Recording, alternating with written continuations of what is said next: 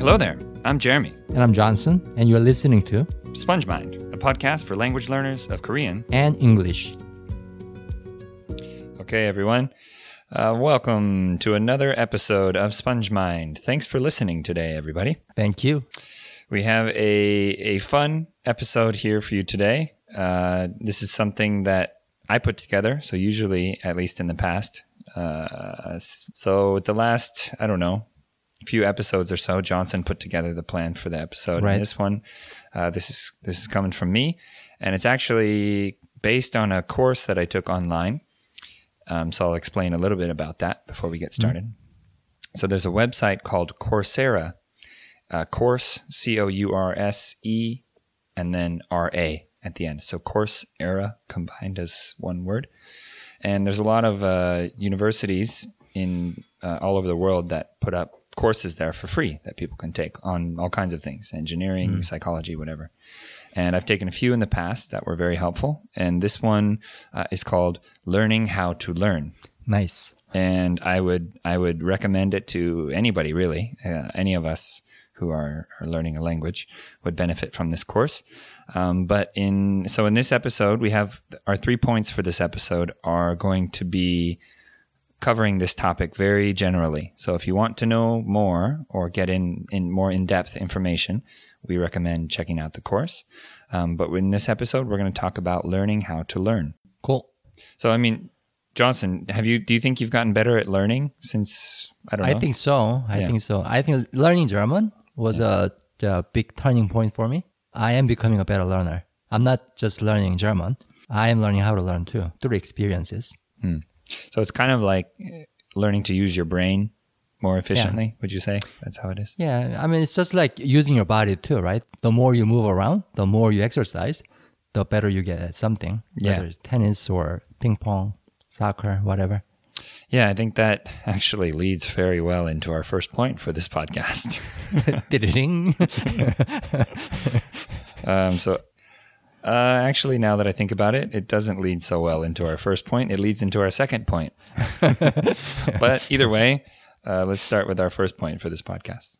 The first thing we're going to talk about in this podcast is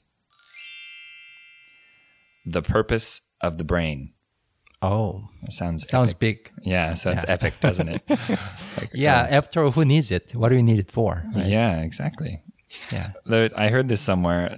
This is not on the on the outline for this episode, but I heard it's this somewhere that there is uh, a, a certain sea sea cucumber or a certain animal in the in the ocean Yeah. that uses its brain in the beginning part of its life to move around and to search for a mate and things like that. But once it, it settles down and becomes sedentary, it digests its brain. Oh, wow. Wow, interesting. I was going to say, sounds just like me until you said digest. So, Well, yeah, scratch it. Yeah, brain is useful for some very important things. It's and in this example, the what they were explaining is that it's useful for motion.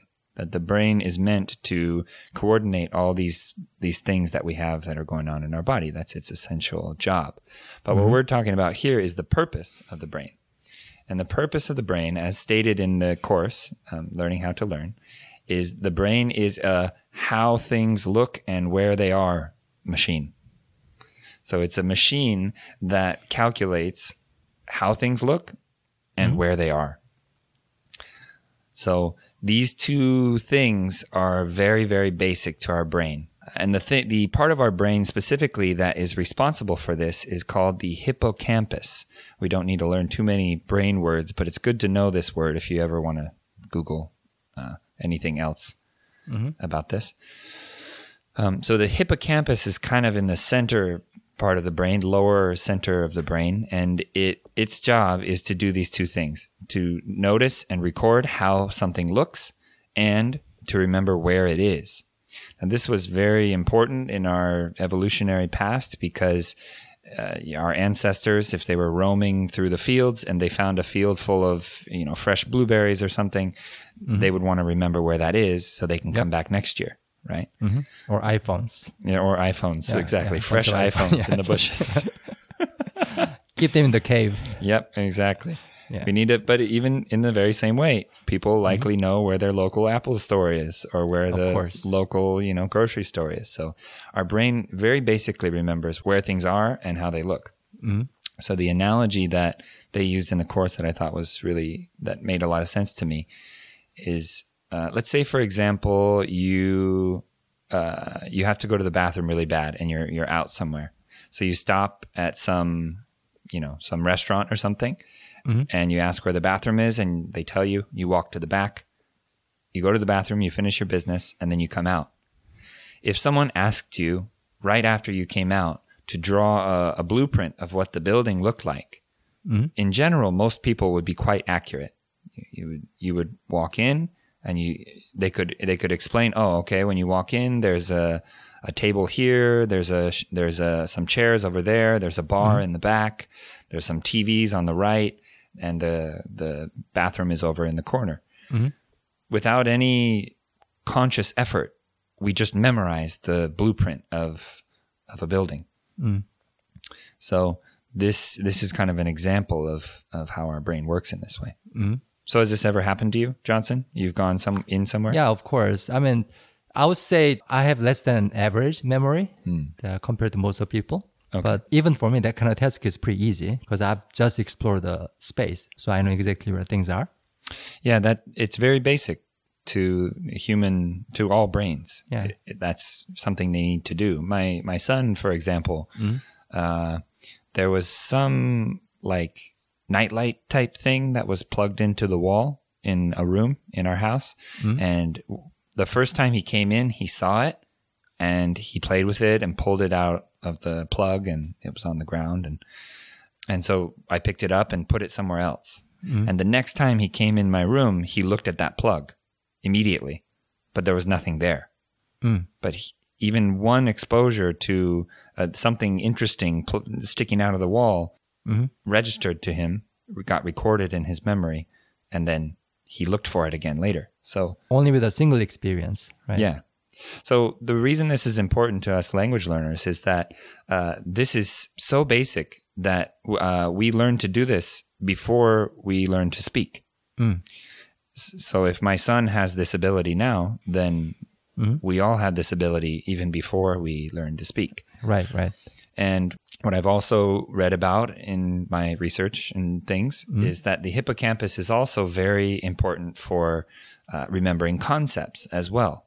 There's something called using a memory palace mm-hmm. to memorize long lists of objects. There are some people who can memorize a list of, you know, 400 unrelated words in order mm-hmm. using this memory palace technique.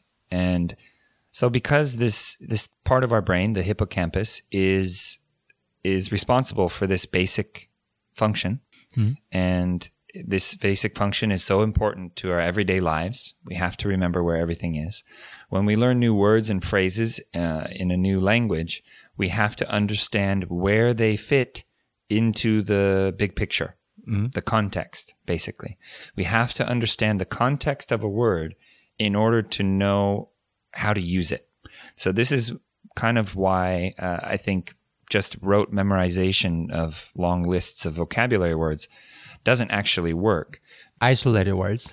You're saying Yes. the isolated Yeah. words, right? So, well, long lists of words that are without context. I think that's Right. what you mean by isolated, right?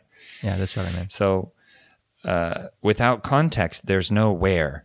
Our brain likes to know how things look and where they are. And just a simple word written in text form, Mm-hmm. so the, the, the image of the letters, just seeing a word written on a piece of paper is a mm-hmm. very, it's not very memorable visually. It's just text, not. right? Mm-hmm. And not understanding where this word fits into context, meaning in what kind of situations you can use it and which which situations you can't use it, then without that context, it's impossible to use. Right.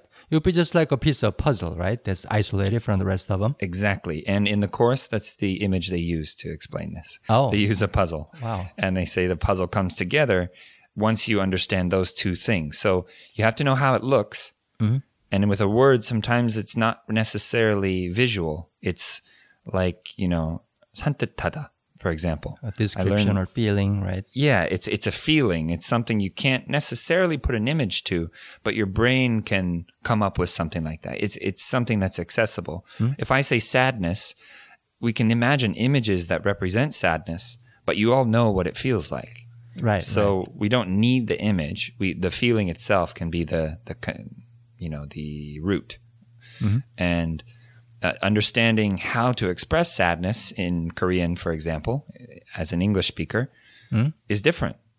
True. You know, when someone has a family member who passes away, the way that you show your condolence, you you give them your condolences, is different in Korean than in English. In fact, I don't know if there's anything you can say in Korean. Like, I'm sorry for your loss. I tried to say that. Oh, yeah, we say 죄, 죄송합니다. No, I can't say that. no, yeah, because it's not your fault. Yeah. We only say 죄송합니다 or 미안합니다 when it's our fault. Hmm. So Yeah, so that's an example, right? Yeah. That it the context, the the place, so to speak, in which the word is used is different in Korean or in which sadness is used. So it's kind of like learning a new concept map for the language that you're learning. So in the world of language learning, I think another word for location, quote location, Mm-hmm. is context. Yes. When is it used? Where is it used? When and where. Exactly. So back to the quote that they or the you know the quote I took from the course, the brain is a quote unquote how things look and where they are machine. Right. So it's a machine that that like a robot, so to speak, a program that just does that. That needs those those bits of information to place something somewhere. So what the instructors in the course are saying is that it's a pretty easy function. We are all born with it. Yes. It's a basic function. Yeah. So all you have to do is just to use it to learn a language. And yeah, and to add to that, I'd say we we have to know what it is doing, know what kind of uh, information it needs to function properly. Mm-hmm. So that's that, that's why you and I both have probably made the mistake of just studying long lists of words because it's that's what it seems like everyone says you should do. Other language learners talk about learning 50 words a day. Mm-hmm. Oh, I should do that. But it never worked for me. Hmm, I wonder why. Because I wasn't utilizing my spatial memory to remember more things. Mm-hmm. I mean, location is a very relative concept. If you're only staring at one tiny object without looking around, then there's no concept of location there. Mm-hmm. There can be a location of the object only relative to other objects around it or other things around it. Mm. Oh, I like that you say that. Yeah, and that in a way is is how I I have used hanja or hanja all mm-hmm. to help me learn Korean because I use the syllables that are in the word Right. to find other related syllables to build the map in my head of all Korean words. Mm-hmm. And it's it's been very very fruitful and has helped me, you know, learn vocabulary very efficiently. I'd say. Mm-hmm. Um, but back to the example I said before is right? For right. those who don't know, could you try to try to define it? Should so. Here comes the interesting part of our conversation, yeah. right? Even as a Korean, even as a native speaker, mm-hmm. I cannot define santetada, even in Korean. Okay. Right? But I know exactly when to use it, where to use it. Mm. In other words, I know the location of the word. Mm-hmm. Exactly. Well, Yeah. So that's that's very actually proves our point perfectly here. The Yeah, the of course. initial the fact that I cannot translate it, mm-hmm. I cannot explain it, but I can show you, I can tell you the example sentences. Mm. That's the location, context. So I think that's the answer, really, and, and that in this statement, how things look and where they are. There's a how and there's a where. There's no what in there. Hmm. So the actual definition, the actual de- meaning of a word, isn't all that helpful for remembering it, because our brain doesn't necessarily want what. Hmm. It's not the food that it, it is craving. The food it is craving is how it looks, meaning like its essence, how it feels, like santatada for you, and where it is in context. And so, like you said, the the only thing you could do is give us example sentences or situations. Essentially, you could only show us pictures of it, but you couldn't translate it necessarily. And so I learned this word uh, maybe a month ago or so in a language exchange, and this is this kind of goes along with the point. I remember exactly where I was sitting, I remember exactly where the person who was explaining it to me was sitting. Mm-hmm. I don't remember all the examples that he said, but I know that in the future, when I re- recall this word, I'll be like, if someone asked me, How do you know that word? I say, Oh, I learned it at this cafe over down the street with this guy. Like, I perfectly can recall the, the scene in my memory in which that happened. And this, ha- this happens with probably thousands of words that I know. I can remember where and when I learned it. Right. I guarantee most of the English words you learn as a kid, you all learn them through this, uh, so to speak, ecology Yeah. of the words. Yeah. It's ecology. It's the surrounding of the words. Exactly. And I like that you say e- ecology because another thing they said in the course is that memories are living things. Um, so we'll talk about that. I think that leads into our second point for this podcast. Excellent. The second thing we're going to talk about in this podcast is how memory works. How memory works. Mm-hmm. So there's three things we're going to discuss in this one. Uh, those three things I'll I'll just initially mention: working mm-hmm. memory, sometimes called short-term memory, but we're going to call it working memory; long-term memory, and chunking. Mm-hmm. So we'll start with working memory. Now, if I I'm going to say a, a string of numbers, okay? Right. So, and I want you to remember these numbers, okay? mm-hmm Seven, four, three, eight. Can you recall? Seven, four, three, eight. Seven, four, three, eight. Okay, good. Now let's try another set of numbers. Uh, four, four, eight, seven, one, two, three, five, nine, one, one, four. Should I already get distracted. Exactly. And you're saying the fourth, fifth number. Okay. No, uh, very interesting that you say that because they say our working memory has roughly four slots Okay. in which it can hold bits of information for a short period of time. Mm-hmm. So the, the, it used to be said that there were five to nine slots, and mm-hmm. that's why phone numbers are the, made the way they are. Oh, interesting. Um, but in the US, actually in Korea too, they put a dash in the middle, right? So Right, it's like four numbers, dash, four numbers, mm-hmm. right? And in the US, it's three numbers, dash, four numbers. Mm-hmm. That dash, what it does is it makes the first s- set of numbers a chunk mm-hmm. and the second set a chunk. So you can remember seven, four, eight, three. Oh, okay, that's, I can remember that. It's just a chunk. Seven, four, eight, three, seven, four, eight, three. It's like one thing.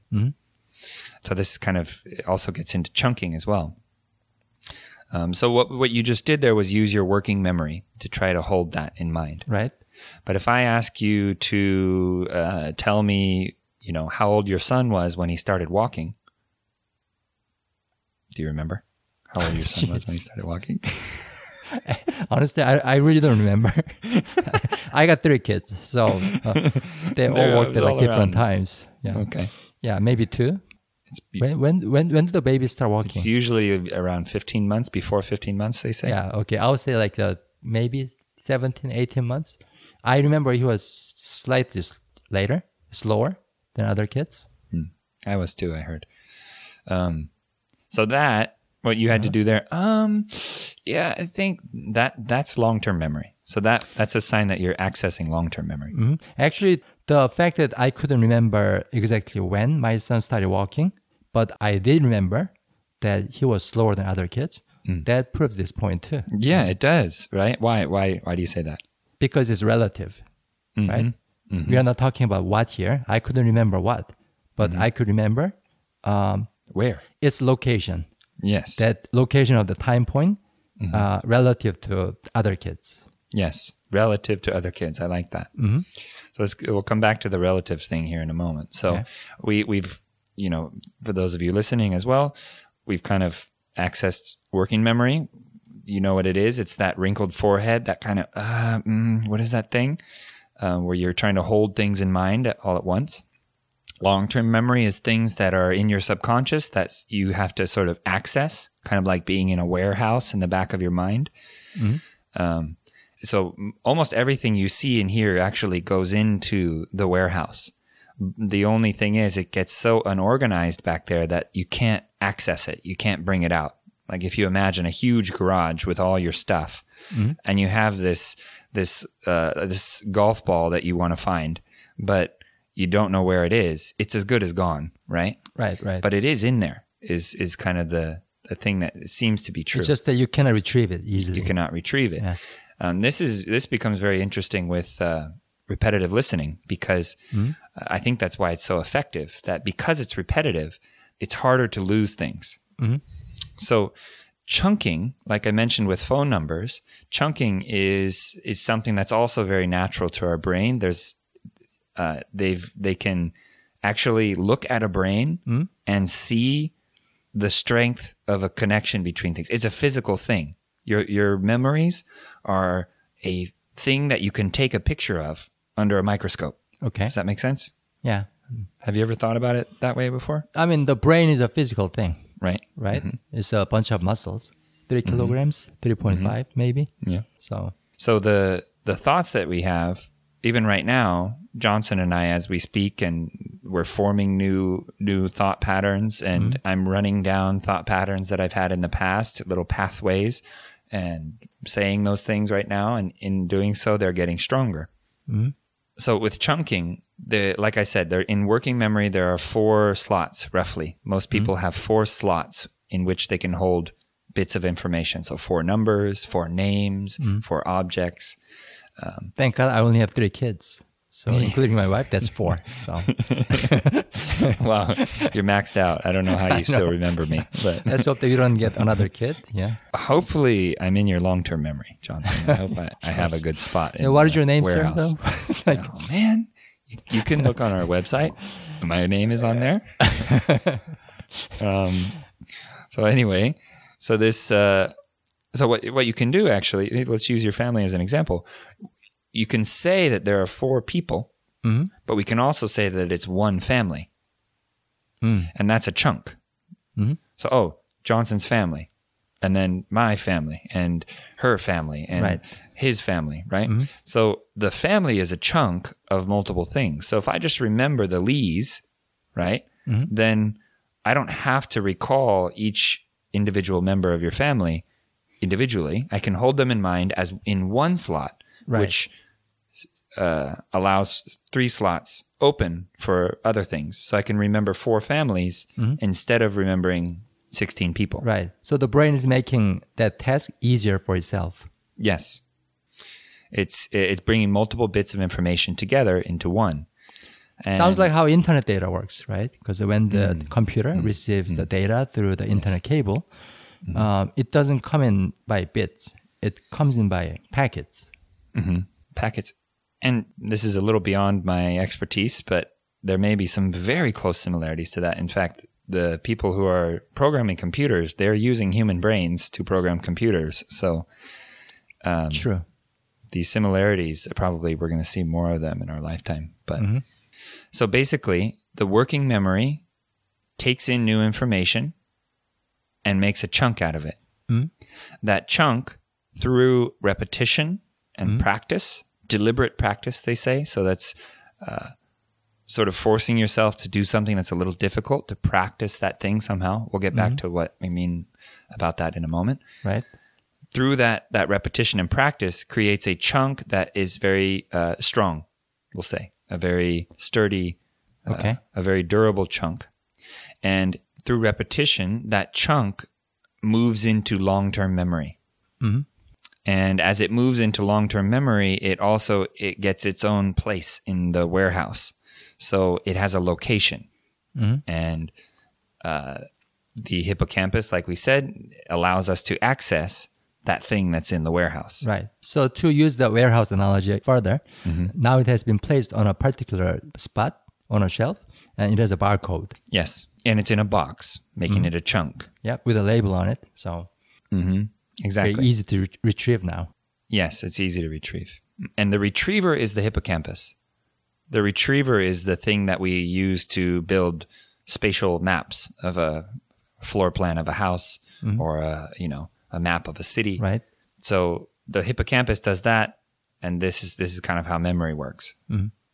So another thing they mentioned in the course is that uh, that is relevant here. I think is that willpower is a precious resource. In other words, it's limited, right? Yes. Right. we have a limited number of decisions we can make in a day before we hit uh, decision fatigue. right. So this is why if you went to a grocery store and there is an aisle with uh, 700 different kinds of spaghetti sauce, That's America for you. yeah, and it's very. It's, it's That's the very first truth. culture shock that uh, my wife and I had when, when you first uh, immigrated to the States. Mm. Yeah. So back then in Korea, we only had two kinds of cereal cornflakes and frosted cornflakes, right? That's the same kind. but as soon as we arrived in the US, we had to go to the grocery store market to shop. Mm-hmm. Uh, guess how many kinds of cereal we found? Like I don't uh, have to guess, but yeah, you don't have to guess. Just way too many. Not so yeah. many, but too many for yeah. us. So. Well, the yeah, two chinachige, right? Mm-hmm. Yeah, like overwhelmingly so. unnecessarily, unnecessarily too much, and because it so it overwhelmed your your willpower, your decision making um, ability for the day. Right. So because willpower is limited, mm-hmm. we have to use it sparingly, Use it wisely. Yeah. right? We have to use it wisely. Uh, and a good example with cereal may be you just always buy the same cereal. You find one cereal you like, and then you don't have to decide anymore. How did you know? The very first cereal we bought was cornflakes. So we didn't even want to look at, consider other options. I uh, I don't know why, but I, somehow I just figured it out. I think this is similar because this is probably basic to most people. This is why we we sit in the same place when we go into a classroom or a room consistently. In my yoga classes, the same people always put their mat in the same spot, even when they show up at different times. Yeah, they, they don't want to think about it. I mean, they have like thousand other decisions to make. Why do you have to Exactly. Worry about where to sit in a yoga class? Exactly. And that is probably probably the hardest part of language learning for for us because there's so many decisions. How do I study today? What should I study? Should I study this? Should I study that? Uh, there's so many decisions that we can get decision fatigue very very easily if we don't understand these these things. So Right. chunking is important. Now to chunk something, to make that chunk stickier, let's say, to to make it easier to find, hmm. we have to put visual information, auditory information, hmm. uh, and access it repetitively to make it move into long-term memory. So visual and auditory information. You have to hear it. You have to know what it sounds like. Mm-hmm. You have to know what it looks like, not mm-hmm. just the physical text, but also Right. 모습, right? the the appearance of that or the um the essence of that word, the feeling that it Yeah, the carries. essence, exactly. Mm-hmm. Yeah, even if it's not a visual word, it could be a feeling, but maybe you've seen it uh, or you've read it in a context, in a location, yes. and the novel or the article talked about this guy who was going through a really sad period of time, and you know he was crying at the table, right? And you know the word that was used there was 슬프다, Yes. 슬퍼했다. Mm-hmm. There's definitely appearance there, appearance of the word, Exactly. Then that visual goes in the box with the word. right? And if the box is in the warehouse, if you uh, if you go in and out of the warehouse frequently to find the box, to go check on the box, open it, look what's in there, put it back. Two days later, come back, open the box. The more you walk back and forth from the entrance to the warehouse to where that thing is, the more you memorize that path and you can access that memory more easily. hmm Although you didn't really move the box, would be almost like you organized it. Yes. No, even if it isn't on a shelf in a you know in an organized manner, if you rem- as long as you remember where it is, you know, then you can access it. That sounds like my wife, because um, like when I see her room, because uh, she has a practice room with uh, her piano and all the, the music scores and the schedule books, all the records, whatnot, and she has her personal belongings there too. Mm-hmm. It looks so disorganized to me, but she knows exactly where each one of them is. Exactly. And whenever I move it, she gets annoyed. Don't move it. I know exactly where that is. Yes, that's her hippocampus. So uh, basically, mm, what you you cut off the path. You uh, you moved it, so her path, her mem- her map doesn't work anymore. Right, right. So building that map is is done through recall. practicing, trying to remember that thing. What what did that mean? What was it again? Uh, willfully trying to bring that word back. This is uh, SRS, basically spaced repetition. What we've yeah, talked exactly. about. Before. I was gonna say. yeah, trying to recall the the the word or phrase, mm. trying to remember the images attached to it, trying to remember the situation that it would fit into. Mm-hmm. Uh, this is what strengthens your map, your memory of the path, how to get to it. And mm-hmm. once that that once that path gets strong enough, mm-hmm. then you can access it instantly, and that word is yours Without effort, without effort without willpower. without willpower. That's why it's so important to understand how chunking works and that mm-hmm. we need to use repetition to push things into the long term memory. And in order to keep it accessible, we have to practice recall. Mm-hmm. That makes me uh, start thinking about forgetting. Hmm. Because uh, one most common complaint among language learners is forgetting words, right? Mm-hmm. Hey, I learned that word. I knew what that meant, but I'm so stupid I forgot, mm. right? Yeah. But what you're going through right now is necessary step, like trying to remember the word, mm-hmm. right? And then you looked it up again, and then you look it up again. Oh, that's what it meant. Yeah, I, I knew that. I learned that word. So that's another instance of retrieval. So you went through another practice of retrieving the word. And mm-hmm. you need to do it many times. I mean, some words might take two or three retrievals and it's going to be imprinted into your hard drive or mm-hmm. long-term memory. Some other words, not so few, maybe five times, maybe seven times, Yeah. right? So it depends on the word and depends on the relationship you have with the word. Like for example, I love music, classical music, mm-hmm. and if those are the words related to orchestras or composing style, whatnot, probably you know not many repetition, maybe two or three encounters with the Yeah. words, or Yeah. maybe two or three retrievals of the words. That should be enough. So, and I think what you're touching on, to go back to the warehouse analogy, is that's the spot in the warehouse that you go to most often. You have a couch there, Right. You have a little mini refrigerator. You have your very nice speakers there in that spot of the warehouse. Mm-hmm. Right. And just because you go there so frequently, any word that gets placed there Right? is going to be very easy for you to Yeah. access. It's my home turf. So Yeah, exactly. So, um, yeah, I think so. That this is again going back to the hippocampus and how it organizes things. So, um, we've talked about moving things from working memory to long-term memory, and uh, now there's something. There's a, a very important process that goes on that helps to strengthen these memories in long-term memories, and that will be the third thing that we'll talk about in this podcast. okay. The third thing we're going to talk about in this podcast is why sleep is of paramount importance. Sleep is the most important. Um, so, a common example I don't know if you did this in school, Johnson, but cramming for a test, um, staying up all night studying for a test. Did Never ever done do it, that? but- never. Okay. I mean, I think early on, my mom taught me over and over that sleep is really important. Mm. Probably those people who are working in Korea as English teachers or whatnot, Yeah. they know how much pressure the kids get, not only Yeah. from the school, but from their parents as well. Yeah. But my mom, she has never once told me to study. My dad has never told me to study. But my mom told me repeatedly, you should sleep more. You should get enough sleep. So Mm. I've never done that kind of thing. Like uh, you you were you were raised well. one of the lucky ones, I guess. yeah. Yeah. in that sense, especially in Korea. My goodness. That's kind of ingrained into my mindset too. Sleep Mm-hmm. is really important, almost sacred to me. Yes, it, good word. It sacred. It should be held sacred.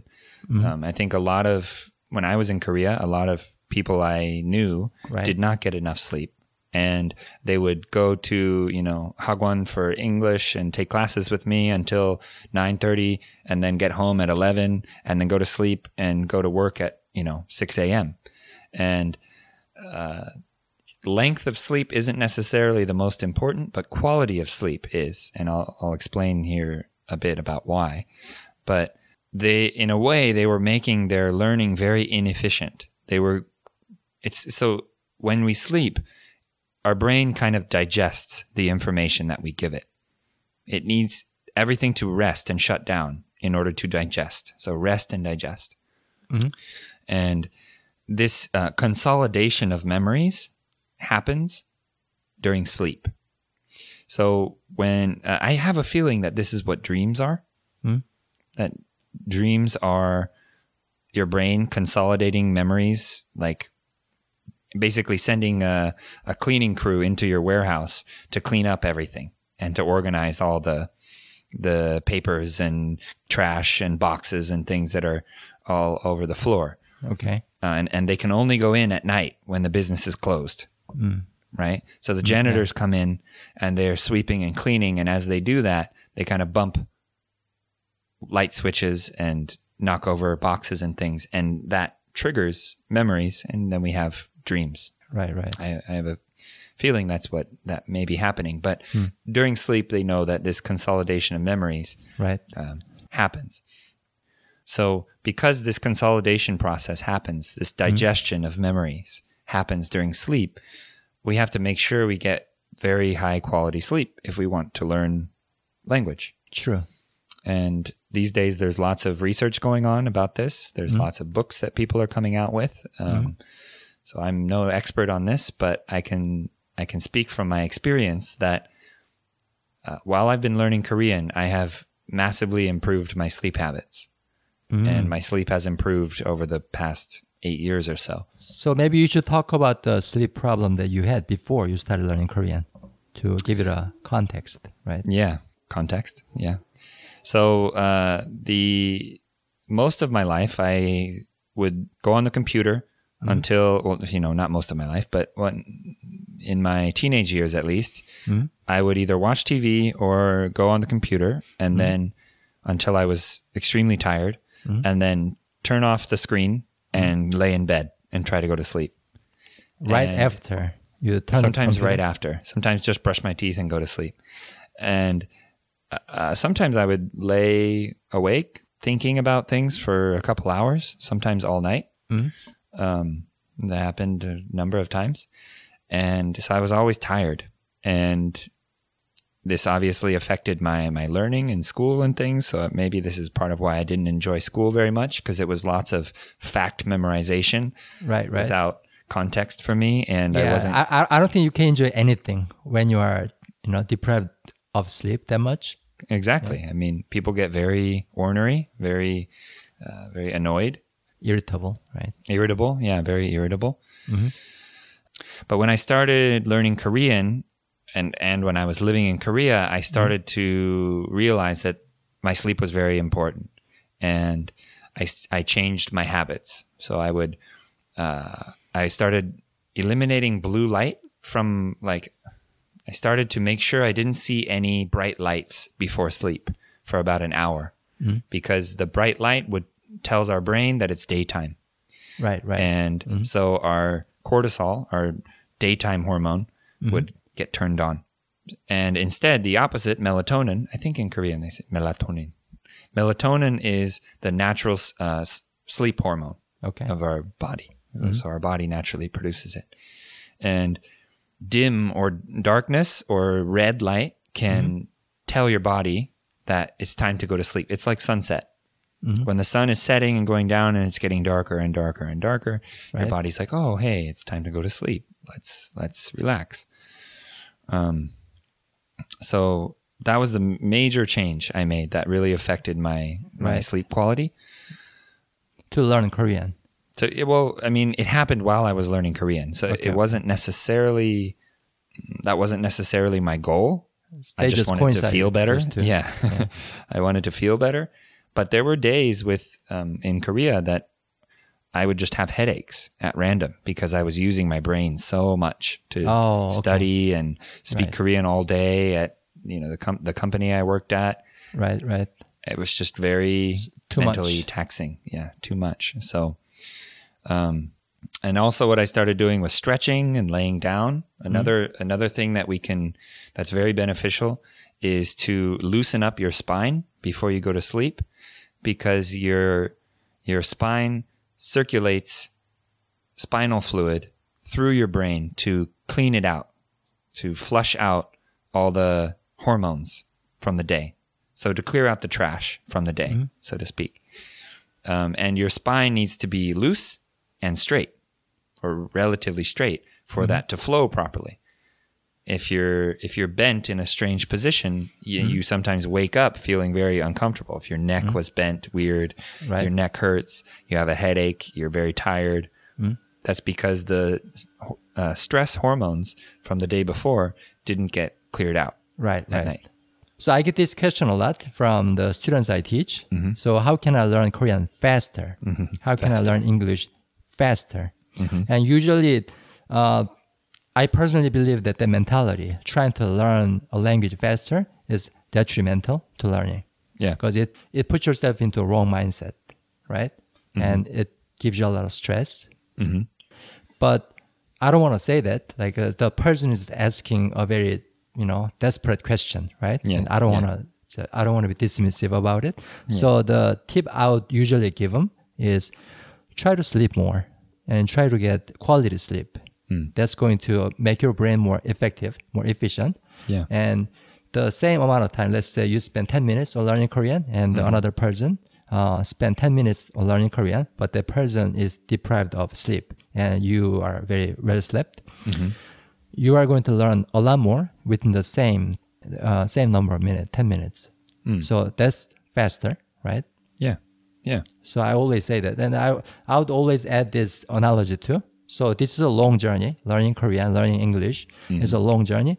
So you need to drive this car, uh, your brain basically, or your uh, your mind, for I don't know ten thousand kilometers. It's a long journey. But what's the point of just keep going if your tires are flat?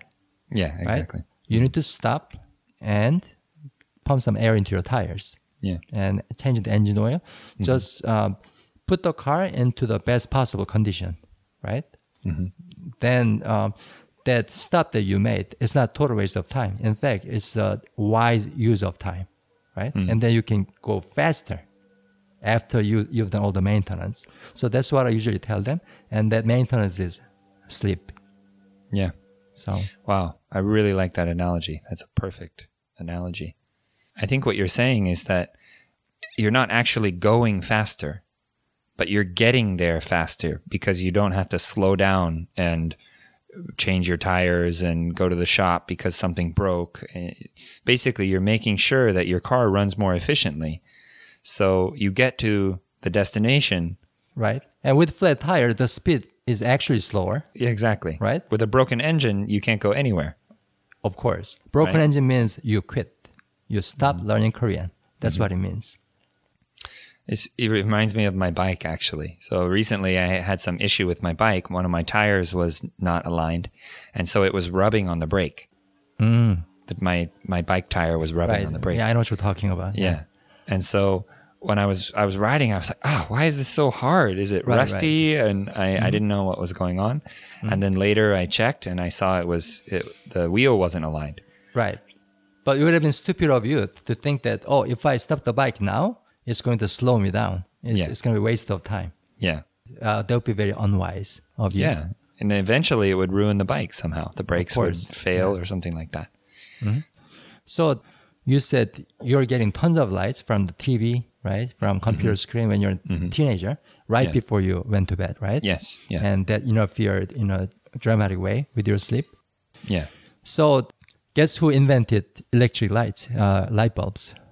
Thomas Edison, right? Thomas Edison. Yeah. Thomas Edison. And he's the guy, um, coincidentally, he's the guy who said sleep is a criminal waste of time, Mm. right? It's a heritage from our cave days. Oh, interesting. So he uh, invented something, light bulb, they would invade our darkness. They would invade our nights. Interesting. Very interesting. So I found it very symbolic. Yeah, I mean uh, that ever since the or the invention of the light bulb allowed us to sit in our homes and do other things at, Right? rather than just Even when it's dark. sleep. Yeah, if there was only darkness, then we just sleep. Well, there's nothing else to do. Yeah, with with gaslight, you can only do so much. But I think uh, he was wrong. It's not a waste of time. I agree. Yeah. Like uh, not sleeping to learn more Korean, not sleeping to learn more English would be just like um, you know riding a bike, where the brake is touching up on the tire. It's like driving a car with flat tires. Or with the the emergency brake on or something. of course, yeah. Mm-hmm. I've done it a few times, and somehow the car is not going, wasn't going fast enough. So Yeah, it smells smells bad. you don't want to do that. That's not efficiency. That's stupidity. Yeah, and and the the issue here, we're not saying that anyone who does that is stupid by any means, because we've both done, you know, made this mistake as well. Of course, yeah. But if we don't know that it's a mistake, and if we don't know what's going on, if we don't know how our brain works, if we don't know how our car works, then we can't take care of it properly. So that's that's our intention with this podcast here today. So I know there was a lot of information in this podcast today, uh, but you can you can check out the how uh, learning how to learn course on Coursera.com. We'll put a link in the description Okay. so you can check it out. Highly, I highly recommend it. So, with that said, let's let's review the three points for this podcast. The first point for this podcast was the purpose of the brain. So yeah, what's the purpose? Is the is to know how things look and where things are. Mhm. to know how things look and where things are. And Johnson, do you remember the thing, the part of our brain that does that? That's responsible for this? Jeez. The, so those the, the, those terms like uh, brain term, I try to remember those. Right. Yeah. Try to learn those uh, back in school. I don't even know them in Korean. Yeah. So, Do you remember it though? This is a test of your memory.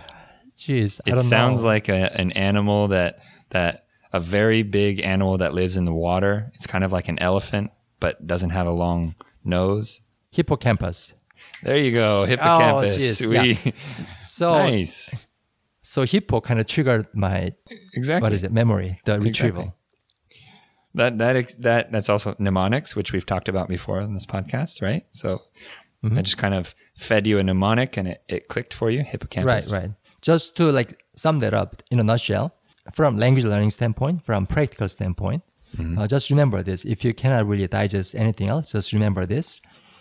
When you learn a language, where is more important than what? Yes. The context is more important than the meaning. hmm The usage is more important than the definition. Agreed. Definitely. 100% agree. Yeah, That's what it comes down to with the first point. Very well put. The second point for this podcast was how memory works.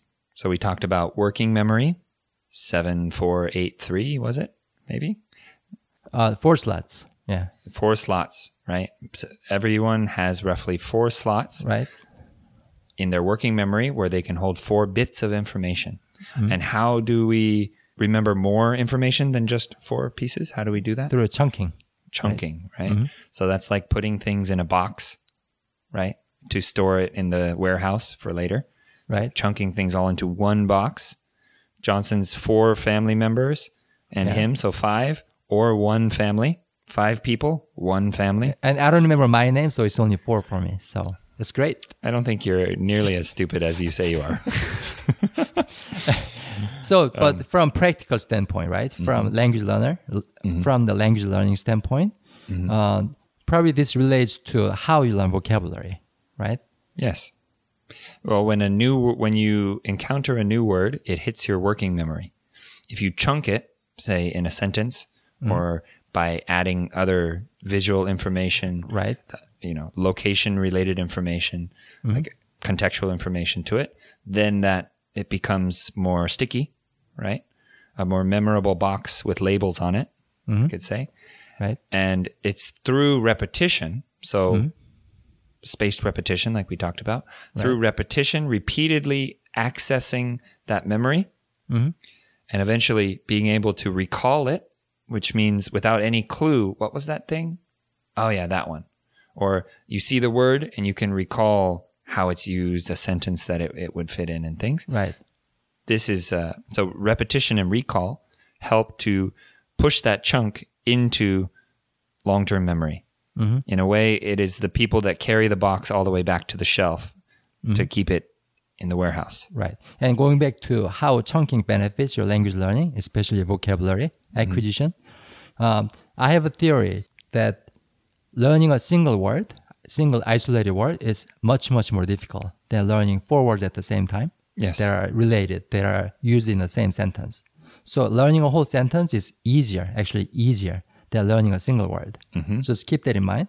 And when people think about language learning, they see the building blocks of language as words. I mean, they hmm. see words as the uh, language's building blocks. Yeah. It's kind of true when you look at it from linguist standpoint, hmm. but from a learner standpoint, I think that's very unwise. I hmm. think you should look at sentences as your learning blocks.